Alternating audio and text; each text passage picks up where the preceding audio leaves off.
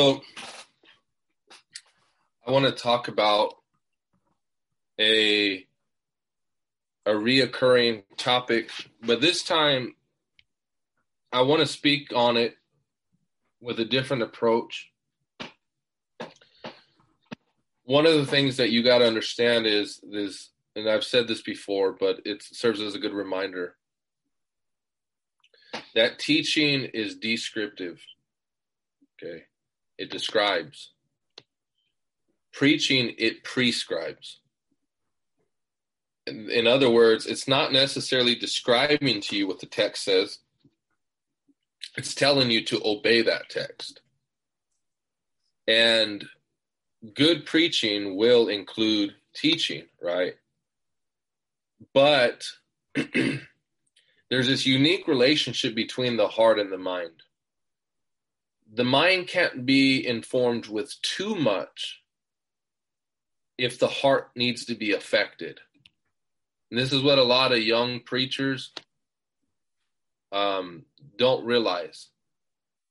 Um, and they learn, or hopefully they should learn at some point, even if you're sharing the gospel, you must understand that if your intention is to affect the heart, and when I say that, well, understand that I, I know that you as human cannot humanly affect the heart. It's God's word with the power of the Holy Spirit. So, in, in any case, I say you understand in parentheses, I'm ultimately referring to God, but God using you.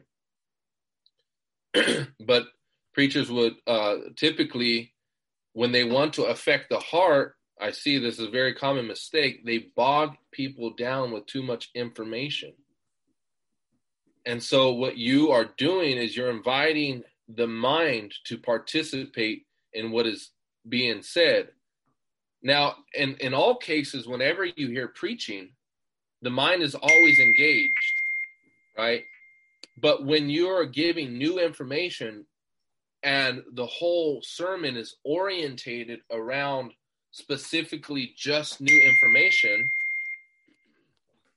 what happens is now you need to do more of active listening and and now the heart is almost moved out of the equation because the mind is so intentional about paying attention to what is being said and not and following point by point with its logic right? And and so that's why it's probably a stupid thing to go into Greek, the Hebrew, logical sequences when you're trying to reach a crack addict. right? It's it's ridiculous. It's it's um it's not it's not good. And that's why um you'll see in Ray Comfort I like I like referring to him because he's a good example. What is his points? If you watch his videos, what does he say? I target the conscience. I target the conscience with simple gospel. Right? when people ask these outlandish questions like, "Oh, you know, uh, what about evolution or what about, you know, or what about aliens?"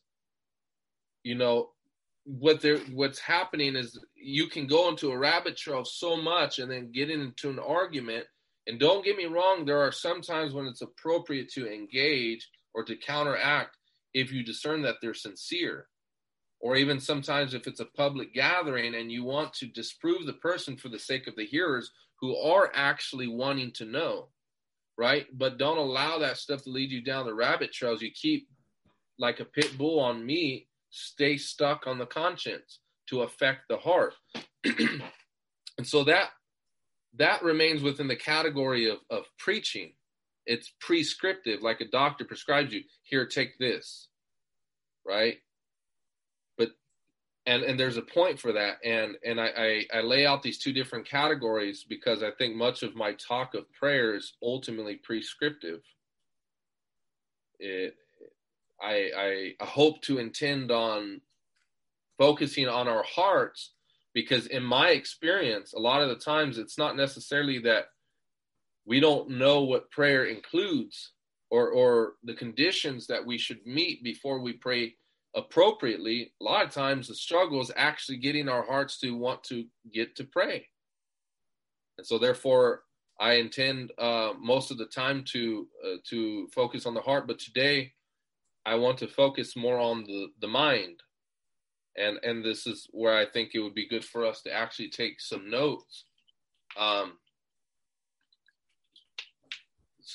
to go back to this way it will serve as reminders. And i want to qualify my my talk of prayer today but i want to qualify it by uh, talking about effective prayer. Okay so there is a sort of prayer praying that is ineffective that can cause us to waste time right? Um there are biblical examples to this. And one of the examples is the Pharisee. The Bible says in Luke, I think in the 18th chapter, says that he prayed thus to himself. But what's interesting is he uses the language of talking to God. He says, God, I thank thee that I'm not, not like other men, like this wretched tax collector right here. So he uses uh, language to address God, but the scripture tells us that he prayed to himself.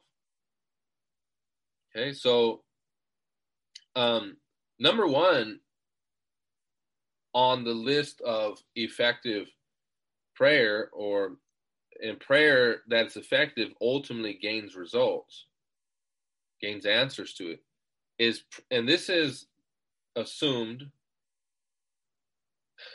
but and, and this is probably it, it to some think uh, might think that it's be, better left uns, unstated because it's so obvious, but is praying in accord with the will of God. um, it's not so obvious when it comes to our lives in practice. So again, it's praying in accord with the will of God. Um, why is this important? And why is it, it, it here's a here's a thing that especially people that use their head a lot, they, they tend to not be able to understand. They always say, if it's God's will, why must I pray? And there's this one brother that I, I respect, and he, he's very knowledgeable, and he wants some sort of justification for it. I said, bro, if for no other reason than the fact that God told you to do it, he don't have to give you a good reason or it doesn't have to make sense to you if God intends for this to come to pass because it's his will and God says pray because, uh, and you're asking why, do it because God said, for no other reason. If God says ask a thousand times and then hop on your foot 100 times, do it because He said. It doesn't always have to make sense to our minds. But if there was a reason to be given, it would probably be because God invites us to relationship. God invites us to relationship. But in practice, it is probably the most difficult thing. Why? I remember one of the things that Ravenhill had pointed out. He says, Have you considered, and I'm paraphrasing, he says, Have you not considered that we're perhaps some of the most stupidest people telling an omniscient and omnipotent God how to run the world? That's so interesting. it's really interesting when you think about it like that. But um, that's why it's so important that we pray in accord with His will. Because when we pray His will, this is basically what's happening. God is telling you what He wants to see in the world. And all He's asking you to do is to restate to Him what He already wants to see, because He knows how the world ought to be. And He knows how our lives ought to be right?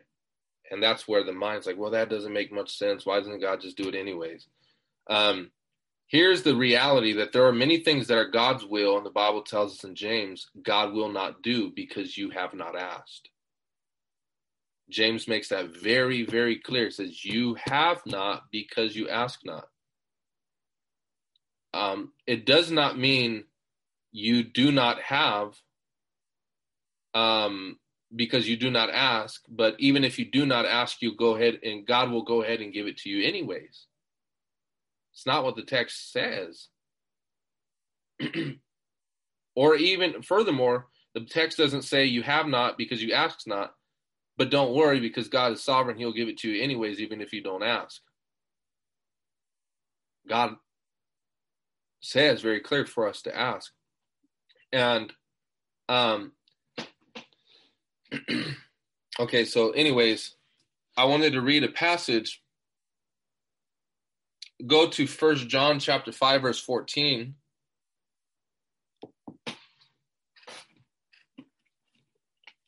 First John chapter 5 verse 14. And the reason why I like for us to read is for us to be able to see it right there in the text. And as a side note, if you want to be able to identify false teachers, because what, what, what we're actively engaged with right now is listening to a teaching. And I want us to have a, a whole lot more confidence in God's word, but also a confidence in true ministers of the word and a discrediting of those that do not rightfully teach the word. One of the main characteristics of false teachers is that they will not point you to the word. Right? They're not going to say, let's seek for biblical justification for my position. Those that minister rightly say, let's look at the text. What does the Lord say about this matter? let us analyze, let's take in the totality of our understanding of the doctrine of Christ, the gospel, what other authors in, in the text have said in, in, in the entirety of the Bible. John Calvin says we cannot understand the mind of God by a single verse because it, uh, a single verse doesn't exhaustively um, explain the mind of God. You need the totality of Scripture to be able to do that. But as we analyze the scripture, is it in its context? Are we taking into account grammar? Are we taking into account the logical flow of the, the thought? So no verse is isolated. You look at the preceding verses that come before and what is the theme? What is the intention of the author? What are the cultural issues at the time? These are all things that really do matter. Definitions. That's why looking into Greek and Hebrew is also very important. What did the definition mean? What is the scope of its definition? What can it mean? Right? Um but anyways, first John chapter 5 verse 14 says, "And this is the confidence that we have toward him." I'm I don't have a the um the Greek that I can pull up here, but my under, my my assumption is that the word confidence is the word pistis and it, it's Greek for faith. So where does our faith come? What grounds faith? What grounds faith is God, not ourselves. And so what is the confidence that we have toward Him?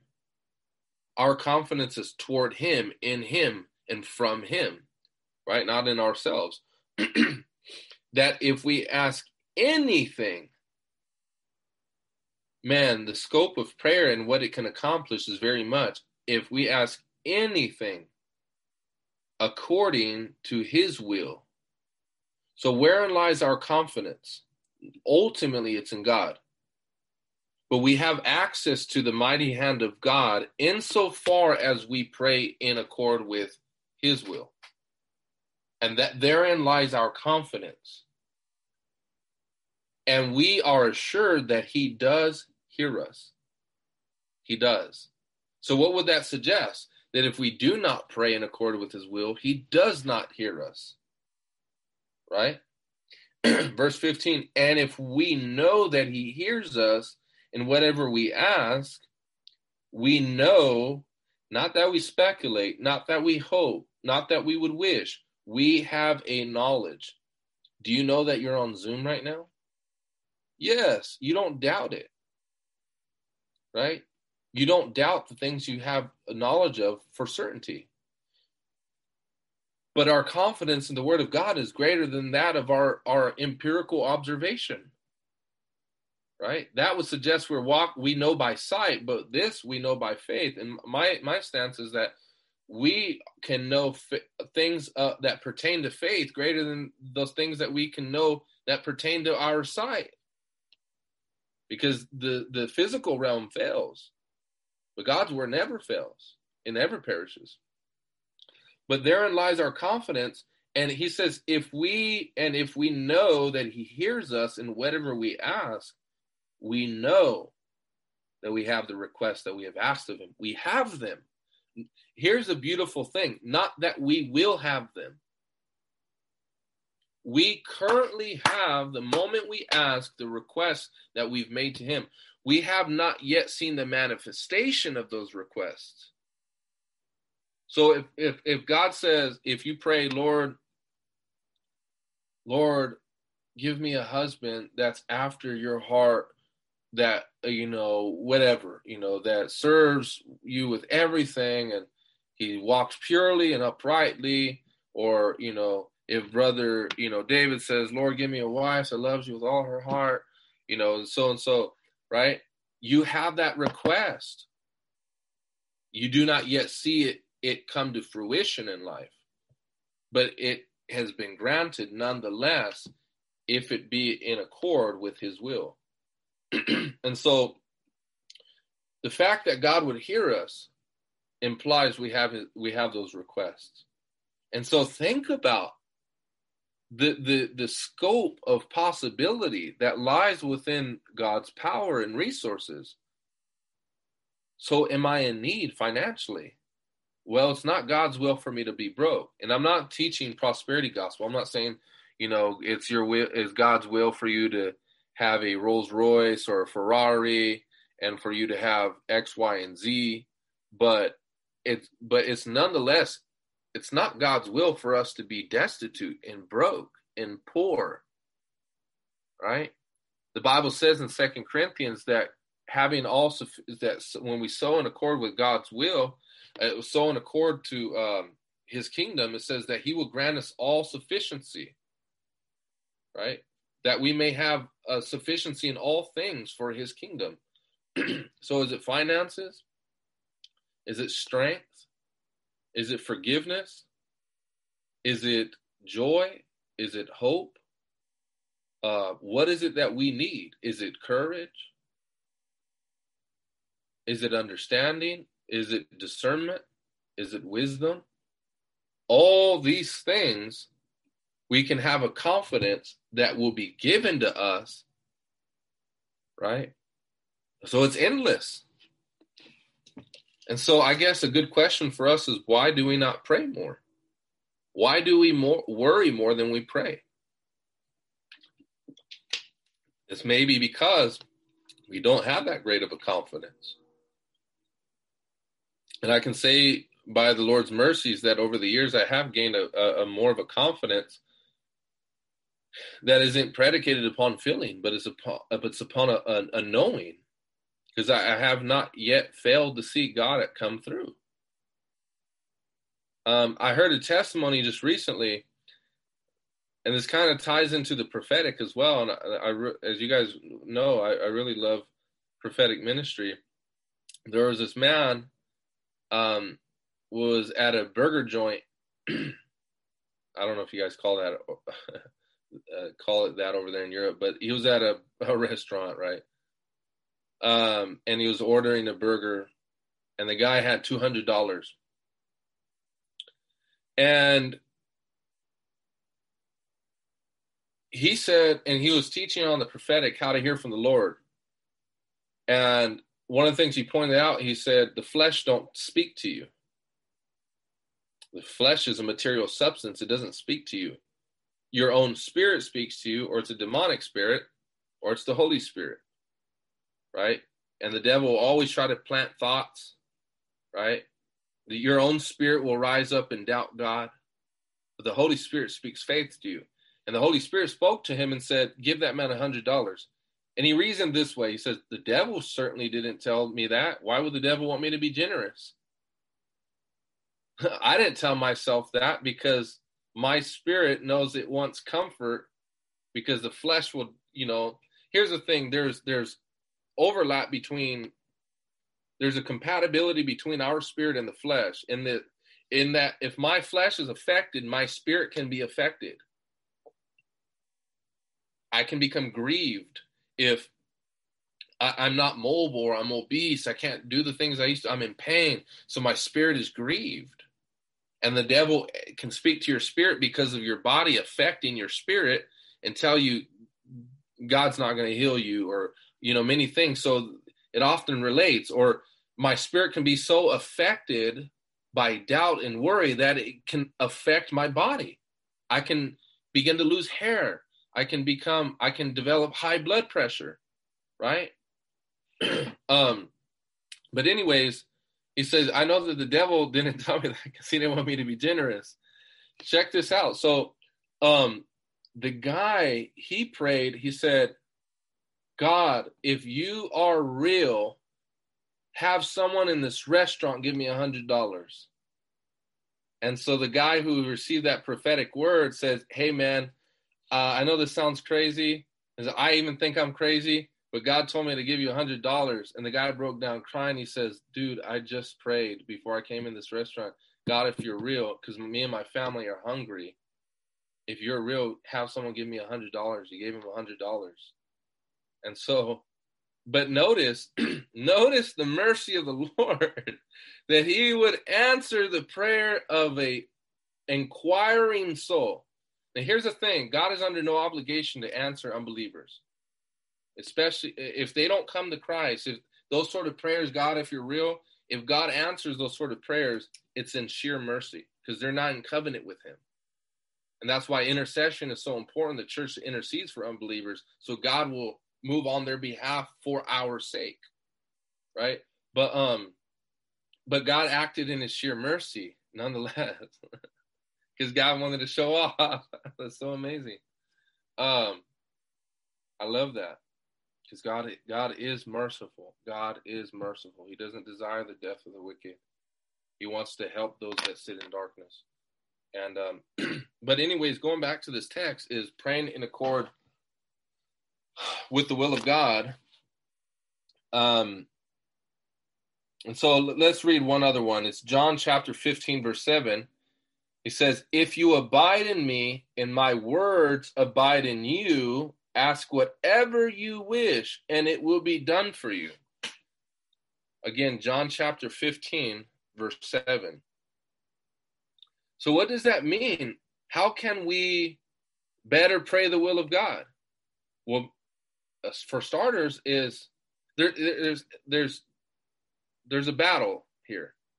One is for the battle of the mind, which includes our knowledge of the will of God and then our own will that conflicts with his will. Right?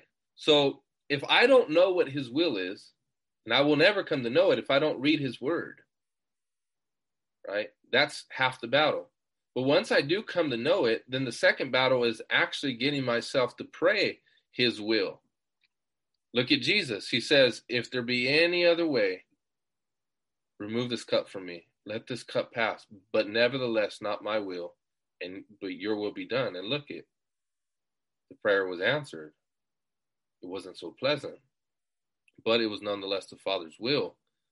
But it says very clearly, it says, if you abide in me and my words abide in you. And one of the thoughts that came to my mind today was if you only could read the verses you've highlighted in your Bible, would people be inclined to think that you believe the prosperity gospel from all the verses you've highlighted? Or, or, or do we highlight enough to see the treasures of our hearts? Both the comforting things and some of the more difficult things. All right. Have we highlighted some of the convicting passages in Romans, but only, but or have we only highlighted the comforting passages in the Psalms? And there's nothing wrong with highlighting comforting passages. I mean, they're there for a reason. God has spoken it to us for a reason. But um, doesn't just say his word. It says, if his words abide in you. And I think much of our ineffective praying is that people are selective with what they want Jesus to say. Right? But that implies that we got to do some reading.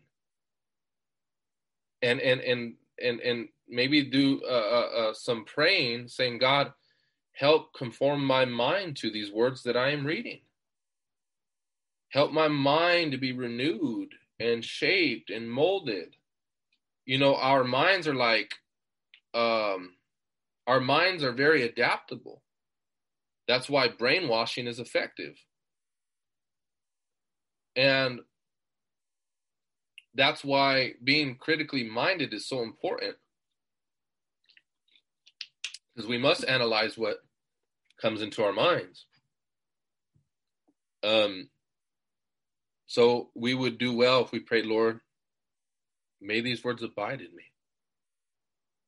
Um, what was who was it? Lydia, I believe, said she pondered those things that were spoken to her, or Mary, she treasured and hid those those things that were spoken to her. Or David said, "I have hidden your word in my heart, I may not sin against you." In Psalm one nineteen. So there's this hiding. That means it's precious. I'm dr- drawing it nigh unto me. It's not for everybody to see. It's not for everybody because there are some swines that will trample it. I treasure it in my heart. And so, but nonetheless, it means that we got to get to know God in His Word, right? And so, excuse me. Um, that's the first one. Number two is praying with faith. So, number one, we pray in accord with the will of God. And number two, we pray with faith. Go to Mark chapter 11, verse 24.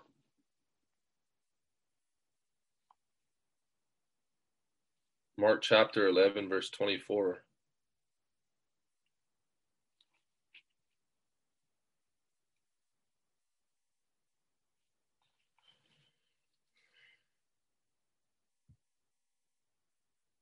This is what the word of the Lord reads. It says, Therefore I tell you, whatever you ask in prayer, believe that you have received it, and it will be yours.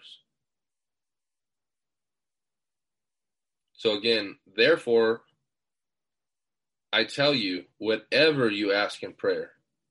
There's that word whatever again. That encompasses a lot. Lord, I believe that you're going to give me a job. Oh, Mark chapter 11, verse 24. Um,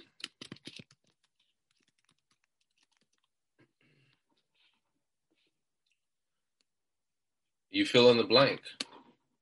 What is it that we're needing of the Lord that accords with his will? And as we ask him, he promises that we it will be ours.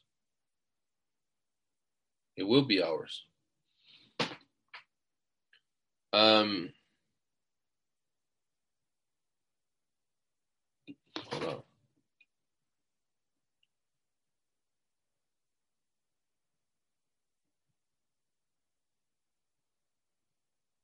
And James chapter 1 also says in verse 6, ask in faith with, with no doubting. Right? So that kind of accords with that passage right there. They they complement each other. And so there's other passages as well that that finds this reoccurring command that we are to believe God. why is it so important to believe? Like, why is it that Jesus places a high priority upon faith? Because faith is persistent, faith doesn't give up. And sometimes Jesus will put us off because he's wanting to see the expression of faith in our lives. Look at the woman that could have easily been discouraged when Jesus had responded to her when she had asked for a certain request from the Lord. and Jesus says, It's not meet for me to give the children's bread to the dogs. She could have easily been discouraged and have gone on. But what did the Lord say? Oh no, what did she say? She says, Yes, Lord but even the dogs does, you know are worthy of the crumbs that fall from the master's table right? And so what did her confession imply to the lord? That this woman got faith. So, for example, and this is this is something that you guys need to learn too that applies not only to prayer but it also applies to the prophetic sometimes the lord wants you to step out and your mind is thinking i'm going to look foolish if this is wrong and but why he wants to see do you really have faith in him do you really have faith in his word? or are you more worried about how people are going to receive you, perceive you, think of you? Because faith has to transcend those obstacles. Right? There's been times where I'm like, man, this is sounds so crazy. Like, and and and here's another thing, it's a test of not walking by sight there had been some some things where God would show me something about someone. I'm like, but they look so happy. That doesn't that doesn't fit with how they look. And God says, "Are you going to say it, or are you, or are you just gonna? Are, are you worried about? You know, what are you worried about?" And I would share it, and then they'll start breaking down, crying. I'm like, "Wow!" Like it goes to show how tempted we are to walk by these things right here but we're not but we need to walk by this uh, when I say this, I'm not talking about our hearts. I'm talking about God's word spoken to our hearts. And that's why, um, you know, I like what my cousin said. He says, um, um, he says, I'm a blind man, I can see. what he means is, I don't walk by sight, I'm blind but being blind to the world is the prerequisite in order to be in order to see God, in order to see by faith. I'm a blind man, therefore I see. It's it's a paradox to the world. but the Lord honors faith in speaking out in the prophetic. He honors faith in speaking out um, in prayer. Right? if if the lord asks you go pray for that sick person and it's like i don't believe then you're not going to go do it and so i think the lord is wanting some people that are willing to look foolish that's cool i like my faith and i'm legally blind i'm i'm i'm, I'm biblically blind I don't know if you guys remember this old uh, video some years back. Uh, it was um girl she stole a car, and she's like, and she had no hair though. I don't know if she was, you know, lesbian or something. Uh, but she said, "How I'm gonna steal a car? I'm legally blind."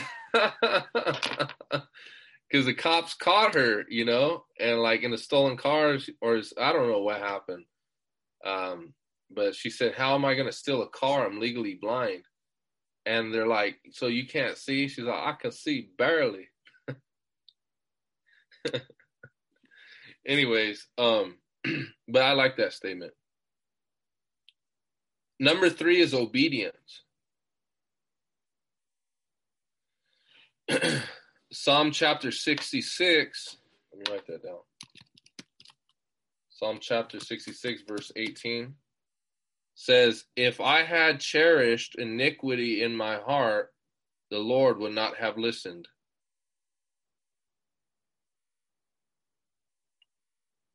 Another one is Proverbs 15, verse 8. And it says, The sacrifice of the wicked is an abomination to the Lord. But on the contrary, it says this the prayer of the upright is acceptable to him.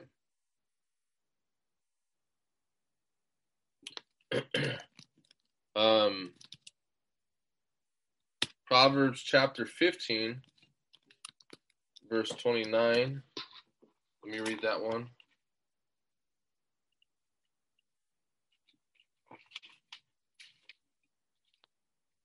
It says, The Lord is far from the wicked, but he hears the prayers of the righteous.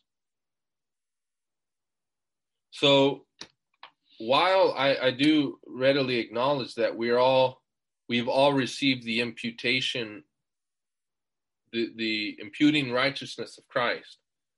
That's what makes us right with God. We can't stand before a holy God on our own perfection, our own merit, on our own righteousness. There's no way. And Job, he, he, he expresses this very thought in the book of Job. It says, "Who, what mortal man can be just before God?" It's a rhetorical question. The answer is no one can. It, we need it. We need a holy, spotless, perfect mediator between us and the Father, right? But there is also a very practical righteousness that we as the church must walk in if we are to gain effective if we're going to gain effective results in our praying to the Lord. That doesn't mean sinless perfection, but there is a there is a sort of a brightness that we do walk before the Lord that God honors. That's why it says in Elijah's case it says in the book of James, it says that the prayer of a righteous man, uh, the fervent prayer of a righteous man avails much. In other words, it accomplishes very much. The fervent and the fervent prayers of a righteous man, right? So there is a component of obedience. Sometimes, you know, for example, if someone is living in open rebellion, they ought not have any form of confidence thinking that they will be heard. If they're seeking first their own kingdom, but they're praying, God bless me with a job, it's not going to happen, right? Because James says this you have not because you ask not. And when you do ask, you ask selfishly to spend it on yourself, to be self-centered. Right? Someone someone says, you know, oh, I want God to bless me with a job because I need enough mer- uh, money to pay for a ring because I'm gonna get married, and the person is not a righteous person, right? They're unequally yoked. You think God is gonna answer that? You know, it was funny because I remember I was hearing an old preaching uh, from this pastor. Uh, it, was, it was old church I used to attend, but I have it recorded.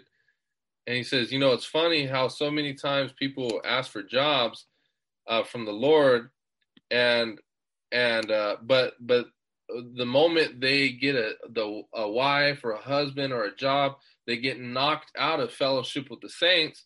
And he says, oh yeah, the devil holds job fairs everywhere, employing people.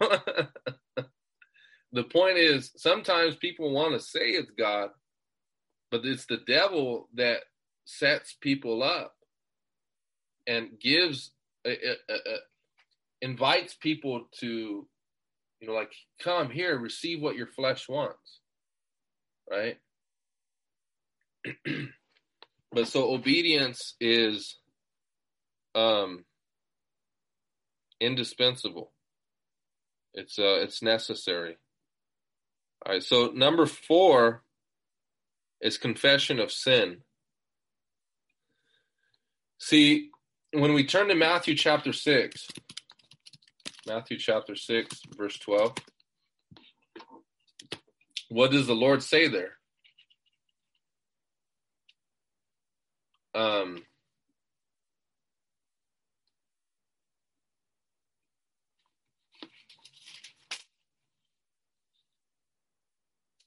says, and forgive us our sins as we also have forgiven those that have sinned against us. So, this is Jesus' response to those who had asked him how to pray. and what is it exactly he says? He says, You got to pray in this way. Forgive us of our sins, Lord as we have also forgiven those who've sinned against us. Right? So there is a need for confession. Because even though we are his children, it's kind of like this way. If my son he's my son regardless. But let's say he did something wrong. And shortly thereafter, he says, Dad, can we go to the park? Or, Dad, can I get a toy? The answer is going to be obvious no.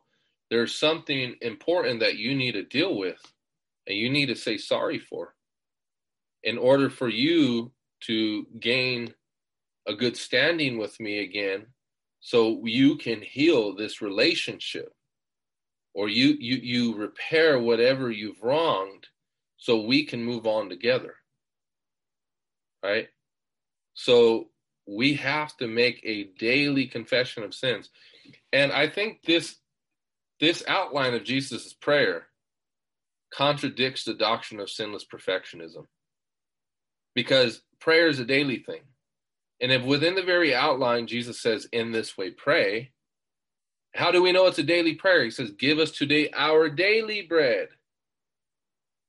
So if the, the prayer for bread every day has not changed, then it would also imply that our daily confession ought not change. Or our giving glory unto God as the Father ought not change. This is all right here in the outline. It's a daily prayer that we must pray. Lead us not into temptation, but deliver us from the evil one. Right? Um, so, but that leads to the second point, and it's forgiving others. He says that right there in verse 12. So that's point number five is forgiving others in prayer. You know, it's, it's really interesting to me how spiritual people act and they got a lot, a lot of um, problems with people. Um, and they cannot ask for forgiveness. They cannot apologize. They will not humble themselves. They leave uh, problems. They bury problems. And they have now. Now that doesn't mean that we have to be friends with everybody. It's not what that means. But if there are genuine brothers and sisters that we have conflict with, that we have not settled, and you can even feel it in the atmosphere, you know, and, and you haven't done anything on your part. The Bible says, live at peace in, with all men as long as it depends upon you. But if you've done your part, right, that's one thing. But if you haven't and you're the one that caused it, all the more, and and you have odd against them and unforgiveness, then that can very well explain why there's hindrance in your prayers.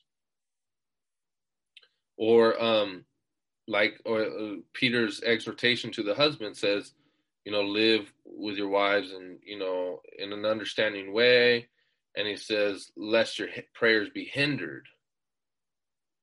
So that's how we give the devil a foothold is when we have arguments with people. Uh, people rub you wrong and you don't talk about it and you have unforgiveness in your heart festering, that's what hinders. And then guess what the devil does? Just keeps gnawing at you, gnawing at you, gnawing at you. Because he has an area of weakness that he can grip you. Right? And and and it doesn't allow you to move forward. Right? And so this is really important that we forgive others. Um, but I want to say this too don't be stupid. Don't allow anybody into your life. Um, that doesn't mean you have to be friends with everybody. Some people that are so, so toxic that need to be cut off. In fact, in some cases, it will be disobedience to God if you don't cut certain toxic people off. You know? I don't believe in this hippie Jesus stuff. Just tossing flowers to everybody with the peace sign and smiles all the time. No, man. There's some wicked, ravenous wolves that need to be smacked up with the staff by a shepherd and say, "Get out of here." For real, I mean that that's that's Bible right there. If the Lord describes himself as a shepherd and there's a staff, what do you think they do? What do you think a shepherd does? And so the reason our generation finds statements like that repulsive is because this generation doesn't know God, including the church. They think that, you know, we're just supposed to be doormats for everybody to walk over. No, that's not true. so, um, I want I wanted to give you this insight really quick before we move on. the word forgiveness does not mean what you think it means. I, I really love this is where there's certain terms in the Greek that really draw out its very enriched meaning. It comes from the Greek word aphiemi, and that means I forgive, okay? But it means I permit or I let go. So let me give you a prime example. What do I permit? What do I let go? I let go of the debt that you are in because of your offense to me. When I was working at the gospel mission, there was a man that backed into my car and scuffed it. I could have, you know, it's really interesting. I believe God humbled this man because you know why? Because when a cop had come to the homeless mission, because cops come, I mean, you, you guys knew, like on the Telegram group, I had to call the cops like almost twice, sometimes three times a week. The cop accidentally bumped into his car and he required that the cops pay him back. Well, not long after that, he bumps into my car Guess who forgives him? Me.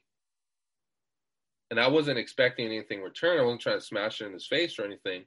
But what did I do? I let him go from a debt that he needed to pay. I permitted. I let go.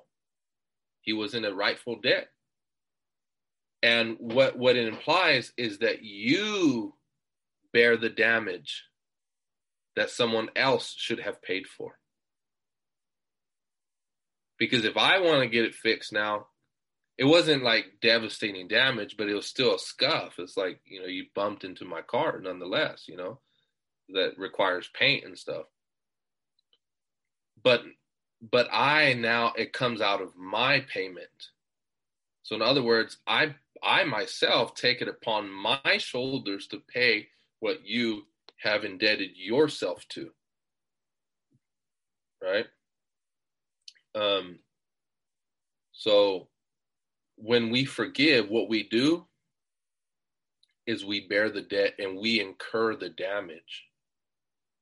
That's what happened with Jesus. He incurred the damage for our sins and he died. He paid our debt. We were indebted with the payment of death, and he said, I will pay in full. So it doesn't mean that it's going to be a pleasant experience of forgiving. It's painful. Right? And it doesn't mean that you're going to feel all sentimental and and happy and and you just toss out forgiveness everywhere here forgiveness for you forgiveness for you it's associated with pain but it's the will that says i still will to forgive and I think this is liberating because sometimes, at least in my earlier years, I thought that I was supposed to feel happy and joyous every time I forgive, had forgiven. And that's just simply not true. My will says I'm going to honor God. This is painful, but I'm going to let this go. And I think that's more realistic Christianity. It's not plastic and fake because it acknowledges that we are still humans and we go through things. And this process of forgiveness isn't always easy. um, Number six is humility. And the Bible says in First Peter chapter 5, let me write that down. First Peter chapter 5, verse 5. It says, God opposes the proud, but gives grace to the humble. That's also in James chapter 4, verse 6. God opposes the proud, but he gives grace to the humble. James chapter 4, verse 10 says, Therefore, it says, humble yourselves before the Lord, and he will exalt you. You know why sometimes um, with a recent situation of mine, uh, someone refused to humble themselves. And guess what? They don't get exalted by the Lord because they lift themselves up. But what happens is when you humble yourself before the Lord, He lifts you up. And so, um, but this is indispensable to praying as we humble ourselves before God. That's why it says in First Chronicles, right? If my people who are called by my name would humble themselves, seek my face, turn from their wicked ways, and pray, then will I hear from heaven, and I will forgive their sin, and I will heal their land. You know, one of the things that the Bible says time and time again that God really hates is pride. Um, he condemns it and you know he condemns other sins too don't get me wrong but there's something about that narcissistic pride and and here here i know we're talking about prayer but i need to say these look i need to inject with these points because i think they're very important to understand um I think I've shared this before. And I was, it was me and my wife, and we're in a car. And I said, I think highly of myself. and she said, That's a proud thing to say. And I said, No, it's not. It's a biblical thing to say. And um, I said, The Bible says this says, Do not think of yourself more highly than you ought. That's what the text is. The, the qualifying term more means that there's this measure, there's this parameter, and as long as you stay within this parameter and you think of yourself with sober judgment, then it's appropriate. Why do you think proud people always fall? Because they miscalculate their measure.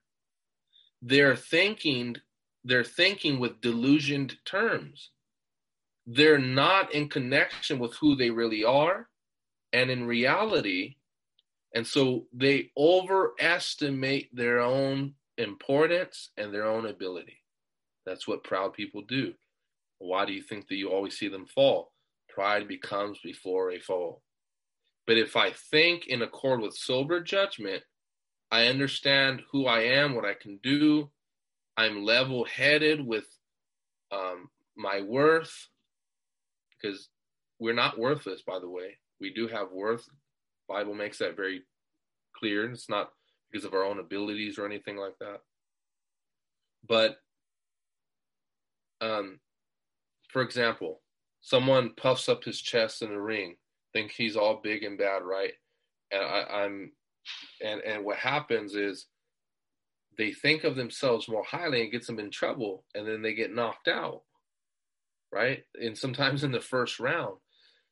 Whereas humility doesn't try to overstretch itself, doesn't overreach. And this is what C.S. Lewis said. I believe it's, um, I love the statement. He said, humility is not thinking less of yourself, it's to think of yourself less. Because what do we, when we go around proud people, what do we see?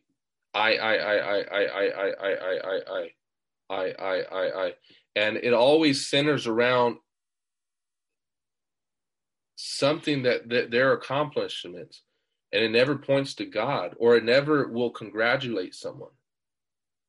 Um, there was this guy I was working with, and I, I would cut him off because he annoyed the heck out of me. Because every time I gathered around this guy, we were talking about just random things I would bring up a random topic and somehow he would always bring it back to him.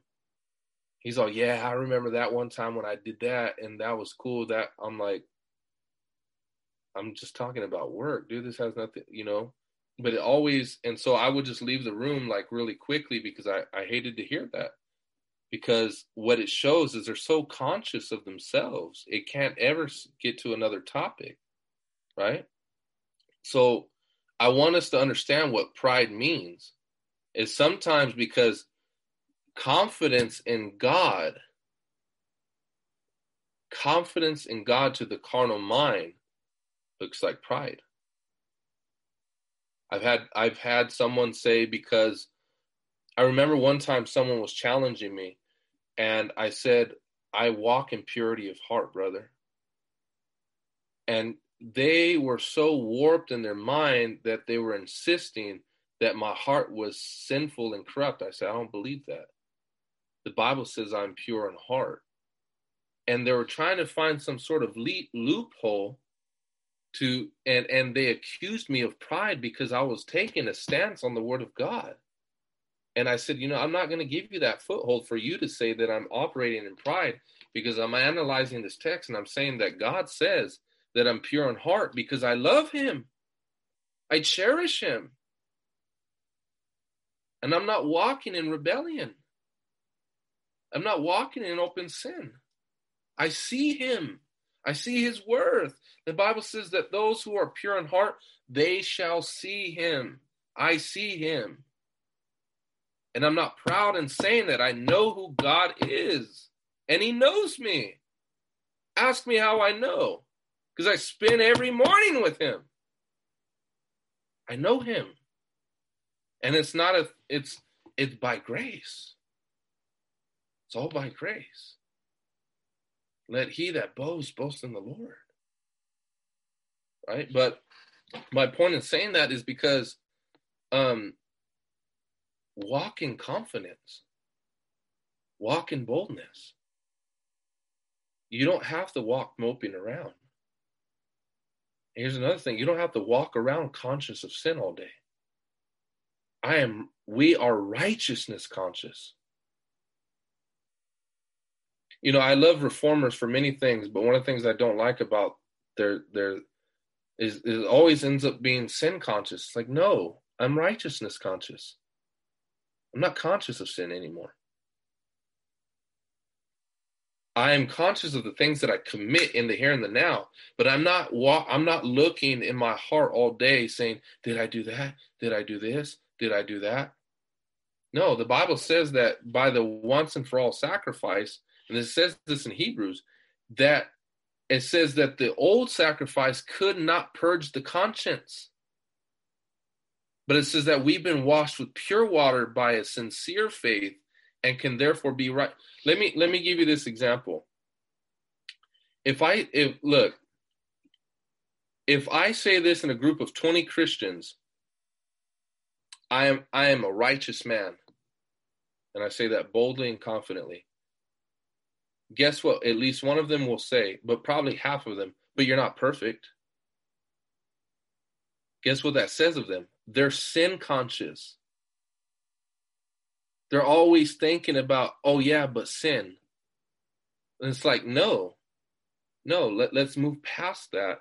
That doesn't mean, and once again, we've just looked at the text where it says, Lord, forgive us of our sins just as we've forgiven those who've sinned against us it's not denying the practical reality that we are still undergoing perfection, right? But if my position is in Christ and I'm not living in open rebellion, the blood of Jesus is sufficient to cleanse me from sin, cleanse me from a, a guilty conscience. I hope that makes sense because that's that's another thing that will hinder our prayers. If we always are so sin conscious. And the, uh, john says this in first john that that's when our heart condemns us. But it says but god is greater than our hearts. Let, let me let me just let me prove this from the text because i don't want you guys thinking it's my opinion. I have to look it up though. Um, Hebrews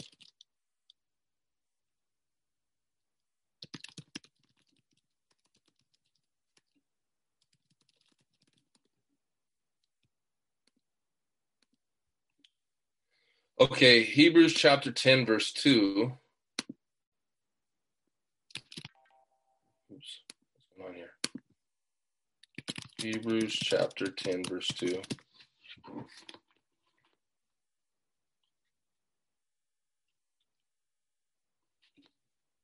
So it says, For since the law, ha- oh, I'm beginning at verse 1, but since the law has but a shadow of the good things to come instead of the true form of these realities, it can never, by the same sacrifices that are continually offered ye- every year, make perfect those who draw near.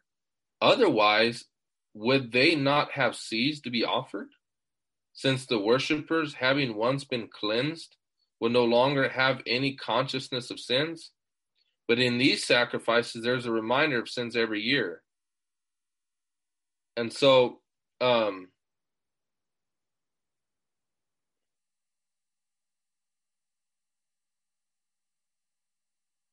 so when it's talking about right here in verse 2, it says, Otherwise, would they not have ceased to be offered, since the worshippers, having once been cleansed, would no longer have any consciousness of sins? So, what the writer of Hebrews is talking about here is those former ways of sacrificing served as a reminder of sin every single year. But contrary to that, Jesus having offered himself once and for all, there was no longer a reminder of sins. There, there, it's implying a consciousness not of sin, but of righteousness.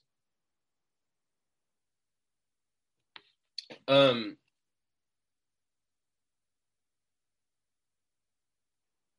Also in verse 17, where God says that he doesn't remember our sins, yeah, yeah, like he forgets about them. Like, why should we then constantly remind Yeah. ourselves in a sense? Amen. Yeah, no, that's a, that's a good point.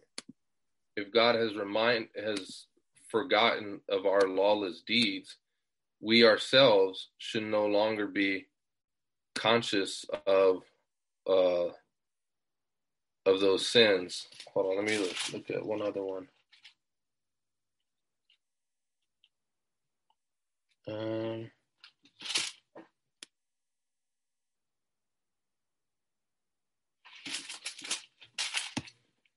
I feel like there was one other passage.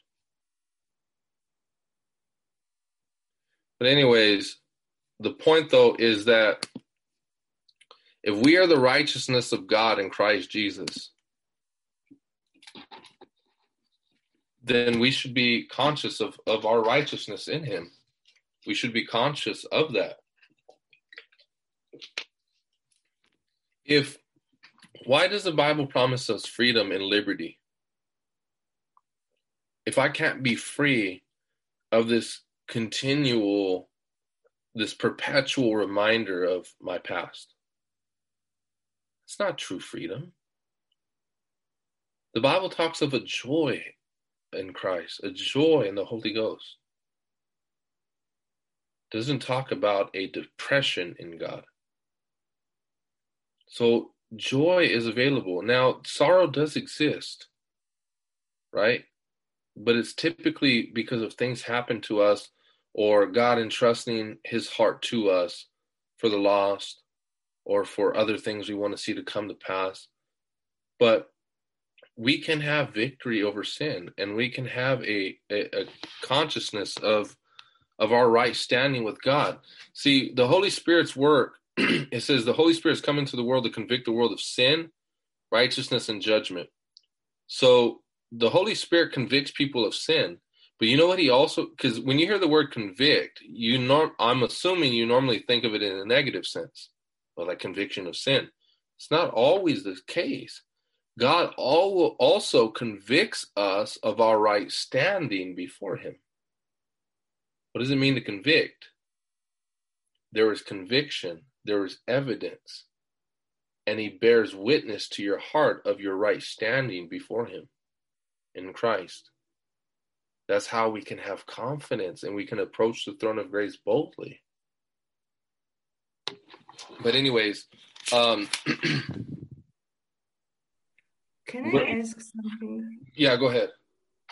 Um, you said like uh, there shouldn't be any consciousness of sin. are you saying uh, that only for our past life or the sins we commit while we are with God as as well? Because yeah, yeah, continue. Yeah, so basically, well, number one, our past life too. But what I'm not saying is this. What I am not saying is if you just committed a sin, it's not right to say, oh, I didn't see that happen. I'm not conscious of just what happened. Right. And it just kind of gets swept under the rug, sort of thing. No, that's not what I'm saying. Is there what I'm saying is there are some people that are walking uprightly and yet still are are walking like they're on eggshells because they're worried about something they've done or there's no confidence there's no liberty there's no freedom it's bondage and and or they're always looking too much into their heart always examining their motives and um or they're always attributing any success when i say success i don't mean that in a worldly sense of anything to do anything that they do for god like oh that was done in pride. I'm such a wretched sinner. That's the sort of attitude i'm saying we can be freed from where everything is attributed to sin even in many cases where you're not sinning and you're always calling into suspicion your own motives and intents and and so that's what i'm kind of getting at. I'm not saying if someone literally fornicated or someone just cussed or you know or gave someone the finger because they you know whatever that they are they should not be conscious of that. No you should be conscious of that and confess it. What i'm saying are these things that are beyond your point of examination, things that you're reading into, um, or even things that you've already confessed your sins for and are continuing to get brought up. And, um, or in so many cases where uh, I've met some people, they're so meticulous in their mind where some of the smallest things they'll ask, Is this a sin? And it's because they're so scared there and there's a healthy uh, fear that we should have of over of offending God, but not to the point to where it becomes this dread. Like no matter which corner you turn, you're always thinking, "I'm going to sin." You know, and that's not that's not our that's not what the will of the Father is. You know, it's like my son; he doesn't go around walking on eggshells around me, thinking every which way he turns, he's going to uh, upset or offend me or something, right? He knows the do's and he knows the don'ts, right? And generally speaking, he does what is right. Every now and again, I have to correct him, and we make it right. And so it's very much the same way of our relationship with the Father. Is you know, it's like, and I speak from past experience too, of just always conscious, like, should I go there? Should I do that? Should I? Should I, should I, because it was everywhere I turned, it was this question of, am I sinning? And it's like, no, I walk in confidence. I walk in faith. I walk knowing that I have a, a, a relationship with God. And, and if I'm really in the wrong, the Lord will let, let me know and I will make that correction, you know? And so when I say no longer consciousness of sin, I mean one, no longer of your past life, or the sins that you just recently confessed or walking on eggshells. I don't know if that's a term you guys use over there in Europe, but it means like you're just so. Yeah, yeah, we use that. Yeah. Okay. Um, number seven is continuing in prayer over time. So go to Deuteronomy chapter 9 verse 25.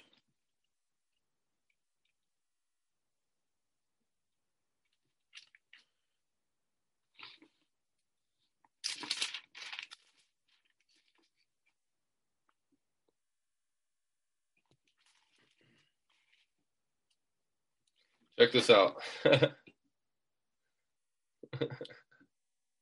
it's just crazy. It's like, anyway, I'll, I'll read it. So I lay prostrate before the Lord for these 40 days and 40 nights because the Lord had said he would destroy you. And I prayed to the Lord, O Lord God, do not destroy your people and your heritage, whom you have redeemed through your greatness, whom you have brought out of Egypt with a mighty hand. Remember your servants Abraham, Isaac, and Jacob. Do not regard the stubbornness of this people or their wickedness or their sin, lest the land from which you brought us say, Because the Lord was not able to bring them into the land that he had promised them, and because he hated them, he has brought them out to put them to death in the wilderness. For they are your people and your heritage, whom you brought out by your great power and by your outstretched arm. Wouldn't that make for a great prayer meeting? 40 days and 40 nights. I love it because I love when the word of God corrects our faulty thinking in, in the in the liberal church. I really detest when I always hear people say it's not necessary to pray long. I mean, I see Moses doing that. And look, his prayer isn't very long. So this was his prayer for 40 days and 40 nights? Yes. Because he had the burden of the Lord. And it doesn't make sense to the carnal mind. But those who have enjoined themselves to in- intimacy and relationship with God understand very well that there are times where for a whole hour straight, for 30 minutes straight. You you pray something and you wait on God for that entire time. And there's probably not very much more to say. But this is 40 days and 40 nights, and this is exactly what Moses has gone up to pray about. Why? because it's not a formula.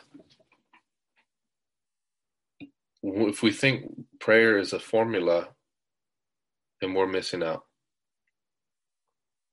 It's relationship.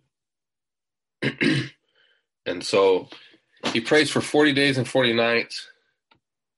Um, look at Jesus in Luke chapter 6, verse 12. You don't have to turn there. It says he prayed all night in Luke chapter 5, verse 16, it says, He himself was often withdrawn into the wilderness regions, uh, into the wilderness regions and praying. So he secluded himself. Times Jesus prayed all night.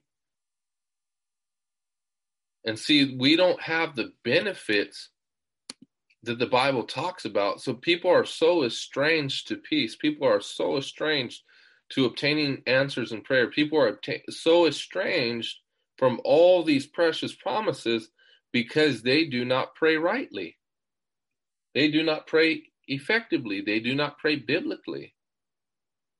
And so the sort of dinner table prayers about important things in life will not work. Right? Um, Second Corinthians chapter 12, Paul besought the Lord three times about the same thing.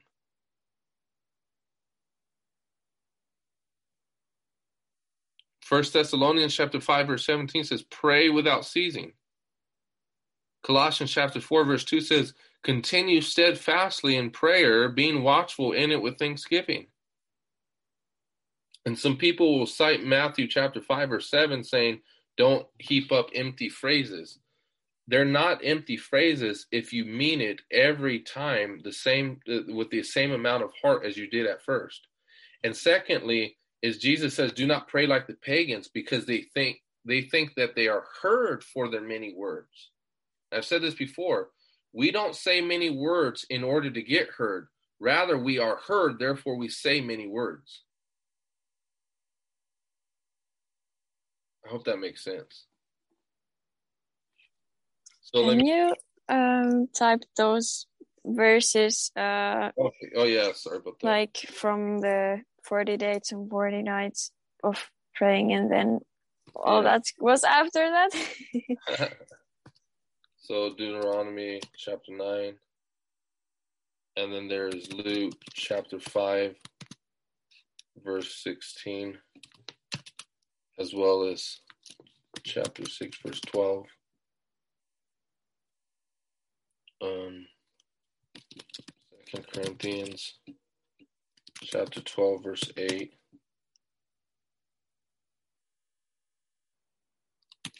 Mark chapter 14, verse 36.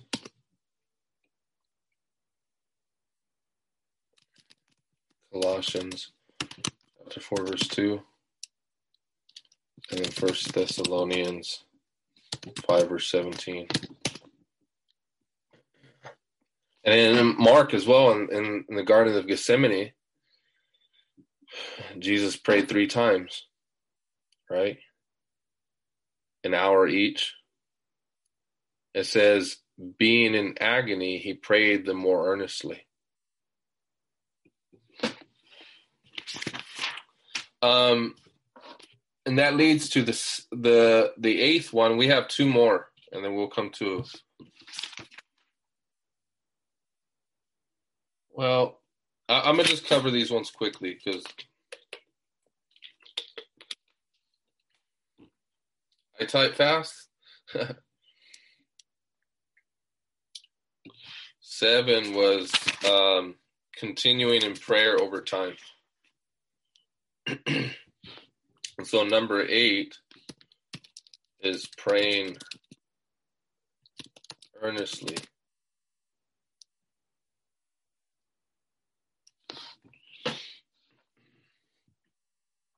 So, in accord with praying earnestly, here's Hebrews chapter 5, verse 7. I want us to turn there. Now, I often say, this is not theatrics, right? I say that with intentionality because um, so often when people have these haphazard prayers um, and are, are, are only accustomed to seeing a certain way of praying that when they hear something like myself, like someone like myself pray, they might think that's a little bit rambunctious or um, I don't know. I, just depending on someone's perspective, um, they might think that's just unnecessary. Why are you why are you doing all that? You know that that sound it sounds like uh, you're a bull in a china shop. Why do you have to get loud? you know, sort of deal. And I understand that people have different temperaments and some people are more quiet than others. Um, but at the end of the day, there's this sort of earnestness that's involved, sort of passion that's involved in both preaching and praying. And so look at Hebrews chapter 5, verse 7. In the days of his flesh, Jesus, offered up prayers and supplications with loud cries and tears. So, what is how is Jesus praying? He's praying with loud cries. And he's praying with tears to him who was able to save him from death, and he was heard because of his reverence. He's not calm and collected there. He's praying fervently, he's praying earnestly, he's praying with passion. Right? I mean, I see it there. Uh, would we agree that's right there in the text? Loud cries and tears. It doesn't, I'm not saying that we should manufacture that. It's like, okay, let's all cry. No, but there's a very real element of, of being heard by God where or we're praying, we're pouring out our soul. That's why I don't I don't trust preachers that never cry when they preach. Because they don't pour out their soul. So you probably don't got very much of it.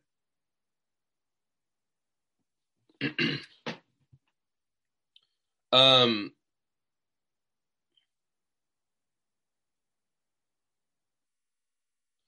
or Amos in Amos chapter 7,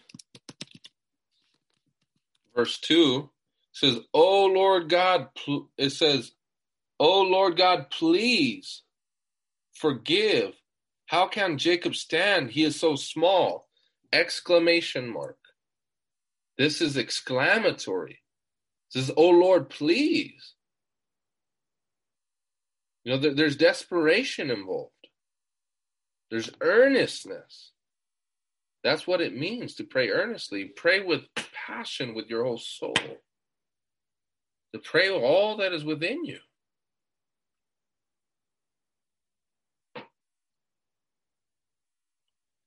Number nine is waiting on the Lord. We're almost done. So, the first one where we spoke of continuing in prayer over time, that's speaking with regards to the amount of time we spend in one single session of prayer right so i might be praying and i in that single session of prayer i might pray two hours right and i am seeking the lord and it's really probably only about one thing, maybe.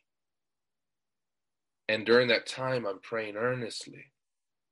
But this this one right here is waiting on God for a long duration of time. That means this might be a month. It might be a year until I finally see the manifestation of what the request that I had received for the Lord. In Psalm chapter 27,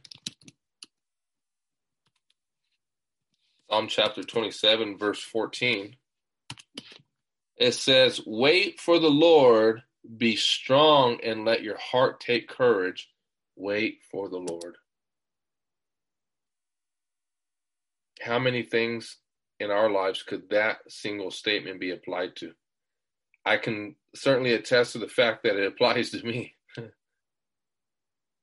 there are things that I'm waiting on the Lord for. And so what what David's saying is let your heart take courage. Wait for the Lord. Why can our hearts take courage? Because he has heard. The moment you set your heart to God, he has heard. But there's a duration of time that needs to to take place until God finally brings that about. Yeah, I said I would move over these quickly. And the last two are praying in private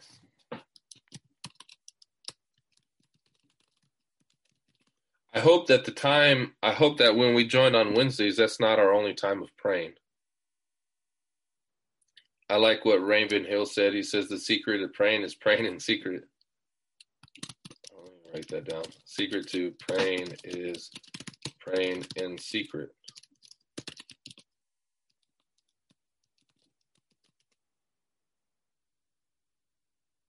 So that should that should be present within our lives we should have secret time of prayer. Okay. And then lastly is praying with others.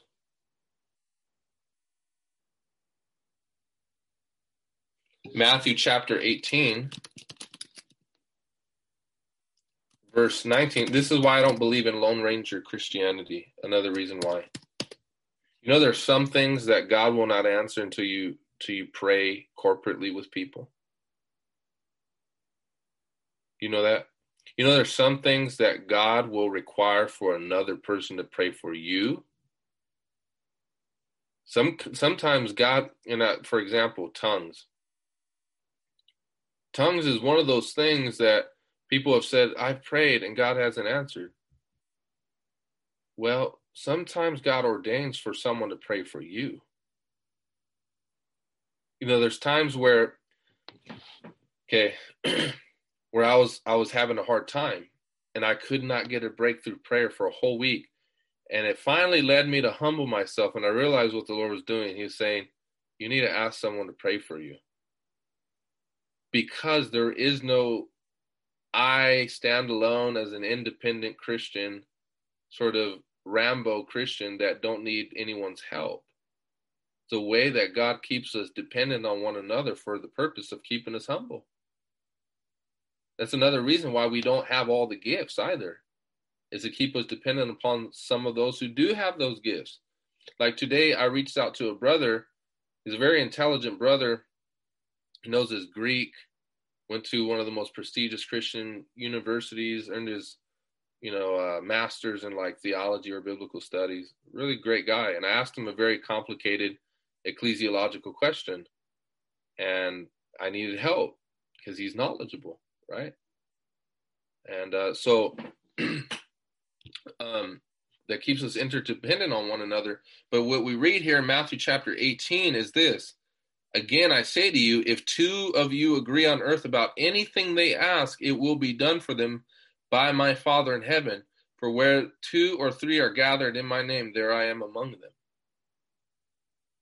So, for certain things, God requires for you to come in agreement with two other brothers or sisters.